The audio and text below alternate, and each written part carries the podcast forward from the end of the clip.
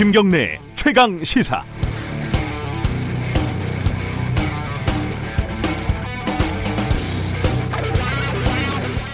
전 정권에서 임명된 정부 산하기관의 임원에 사표 제출 현황 문건이 청와대에 보고됐다는 진술을 검찰이 확보하고 수사를 하고 있습니다. 자유한국당은 이전 정권과 급이 다른 초대형 블랙리스트라며 특검을 추진하겠다고 밝혔습니다. 청와대는 정상적인 체크리스트라며 블랙리스트로 먹칠을 하지 말아달라고 밝혔고요. 블랙리스트건 체크리스트건 정권과 코드가 다른 인사들을 관리했다는 의혹이라는 점에서 비슷한 측면이 있고 그 대상이 문화예술인 등 민간인이 아니라 청와대가 인사권을 가지는 산하기관 임원이라는 점에서 다른 측면도 있습니다. 법적 해석은 결국 검찰 수사로 이루어지겠지만 지금까지 청와대의 반응은 문제가 있습니다. 김태우 전 수사관이 의혹을 처음 제기했을 때 청와대는 환경부 문건에 대해 아는 바가 없다고 했다가 인사수석실에 보고가 됐다는 점이 드러나자 합법적인 리스트라고 말을 바꿨습니다. 문건이 인사수석실에 보고됐다는 사실을 몰랐다면 사안을 제대로 파악하지고, 파악하지도 않았던 것이고 알고도 일부러 말하지 않았다면 거짓말을 했다는 비판을 피하기가 어렵습니다. 2월 21일 목요일 김경래 최강시사 시작합니다.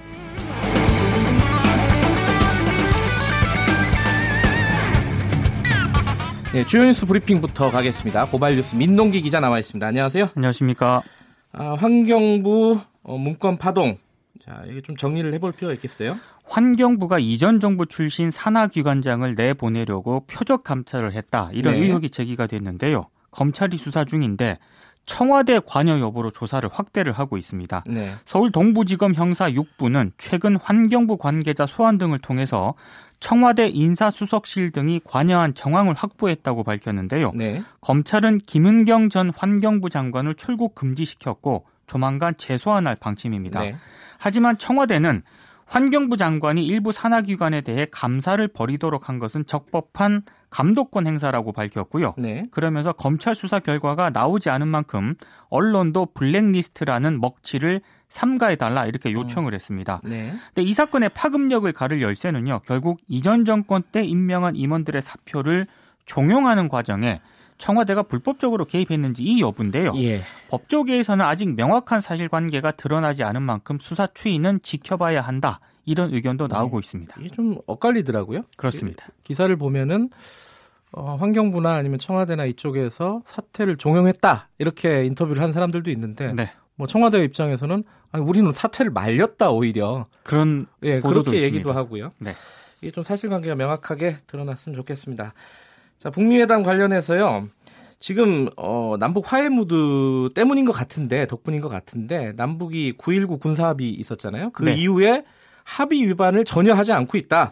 뭐 좋은 소식이네요. 이게 5개월 동안 네. 단한 차례도 합의 사항을 위반하지 않은 것으로 나타났습니다. 네. 남북은 오는 3월쯤 장성급 군사회담 등을 개최해서 올해 이행할 사항들을 이제 본격 논의할 것으로 보이는데요. 네. 특히 한반도의 화약고로 불려왔던 서해 북방 한계선 일대에서 포 사격이라든가 기동 훈련을 완전히 지금 중단한 그런 상태입니다. 네. 군은 오는 3월 처음으로 서북 도서에 있는 K9 자주포를 육지로 옮겨서 사격 훈련을 진행할 계획입니다. 네.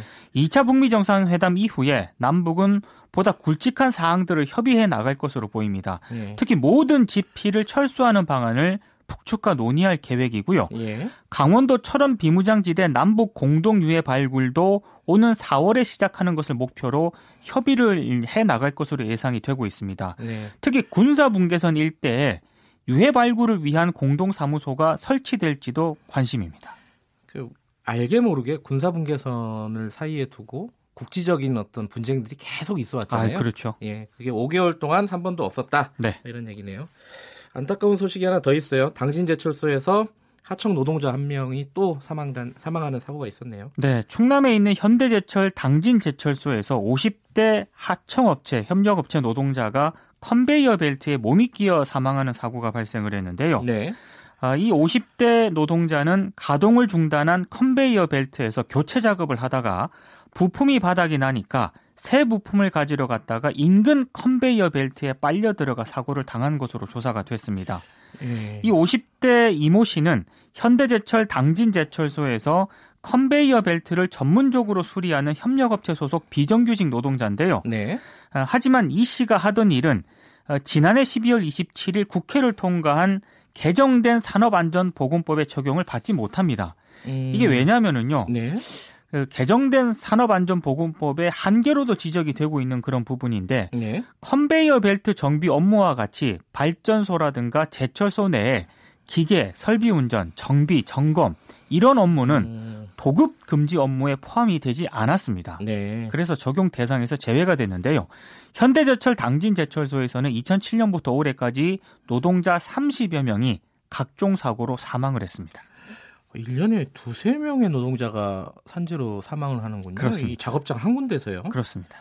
이게 산업안전보건법 이게 어, 개정이 됐지만 김영균 씨 죽음 이후로 네. 개정이 됐지만은 조금 더 손볼 필요가 있어요. 그렇습니다. 뭐 예. 대표적으로 기업 살인법 이런 것 그렇죠. 근데 이게 이름이 좀 무서워서 사실 어, 산재가 벌- 발생됐을 때 기업주를 좀 엄격하게 처벌하자 이런 취지인데 네. 그런 제도적인 정비가 조금 더 이루어져야 되지 않을까라는 생각이 드네요.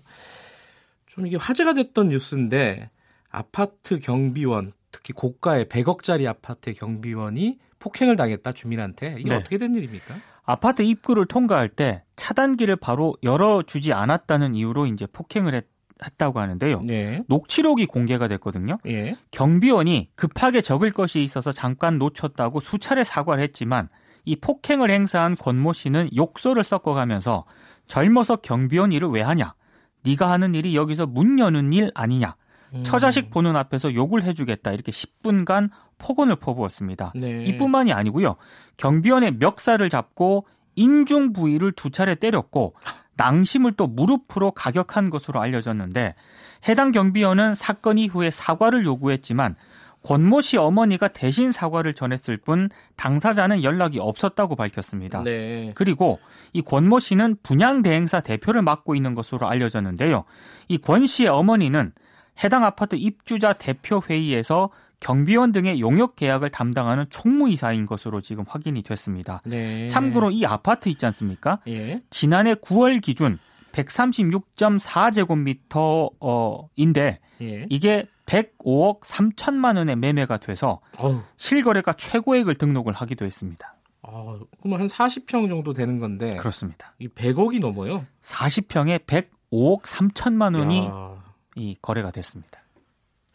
뭐 기사와는 상관없지만 참 비싸네요 이게. 근데- 궁금합니다. 무슨 예. 아파트인지. 근데 이 그 경비원이 나이가 아까 젊다고 했잖아요. 네. 한 어느 정도 되는 나이였어요? 43살이고요. 예. 그 폭행을 가한 권모 씨도 43살입니다. 아, 또 공교롭게 또 동갑이었군요. 예, 나이가 같습니다.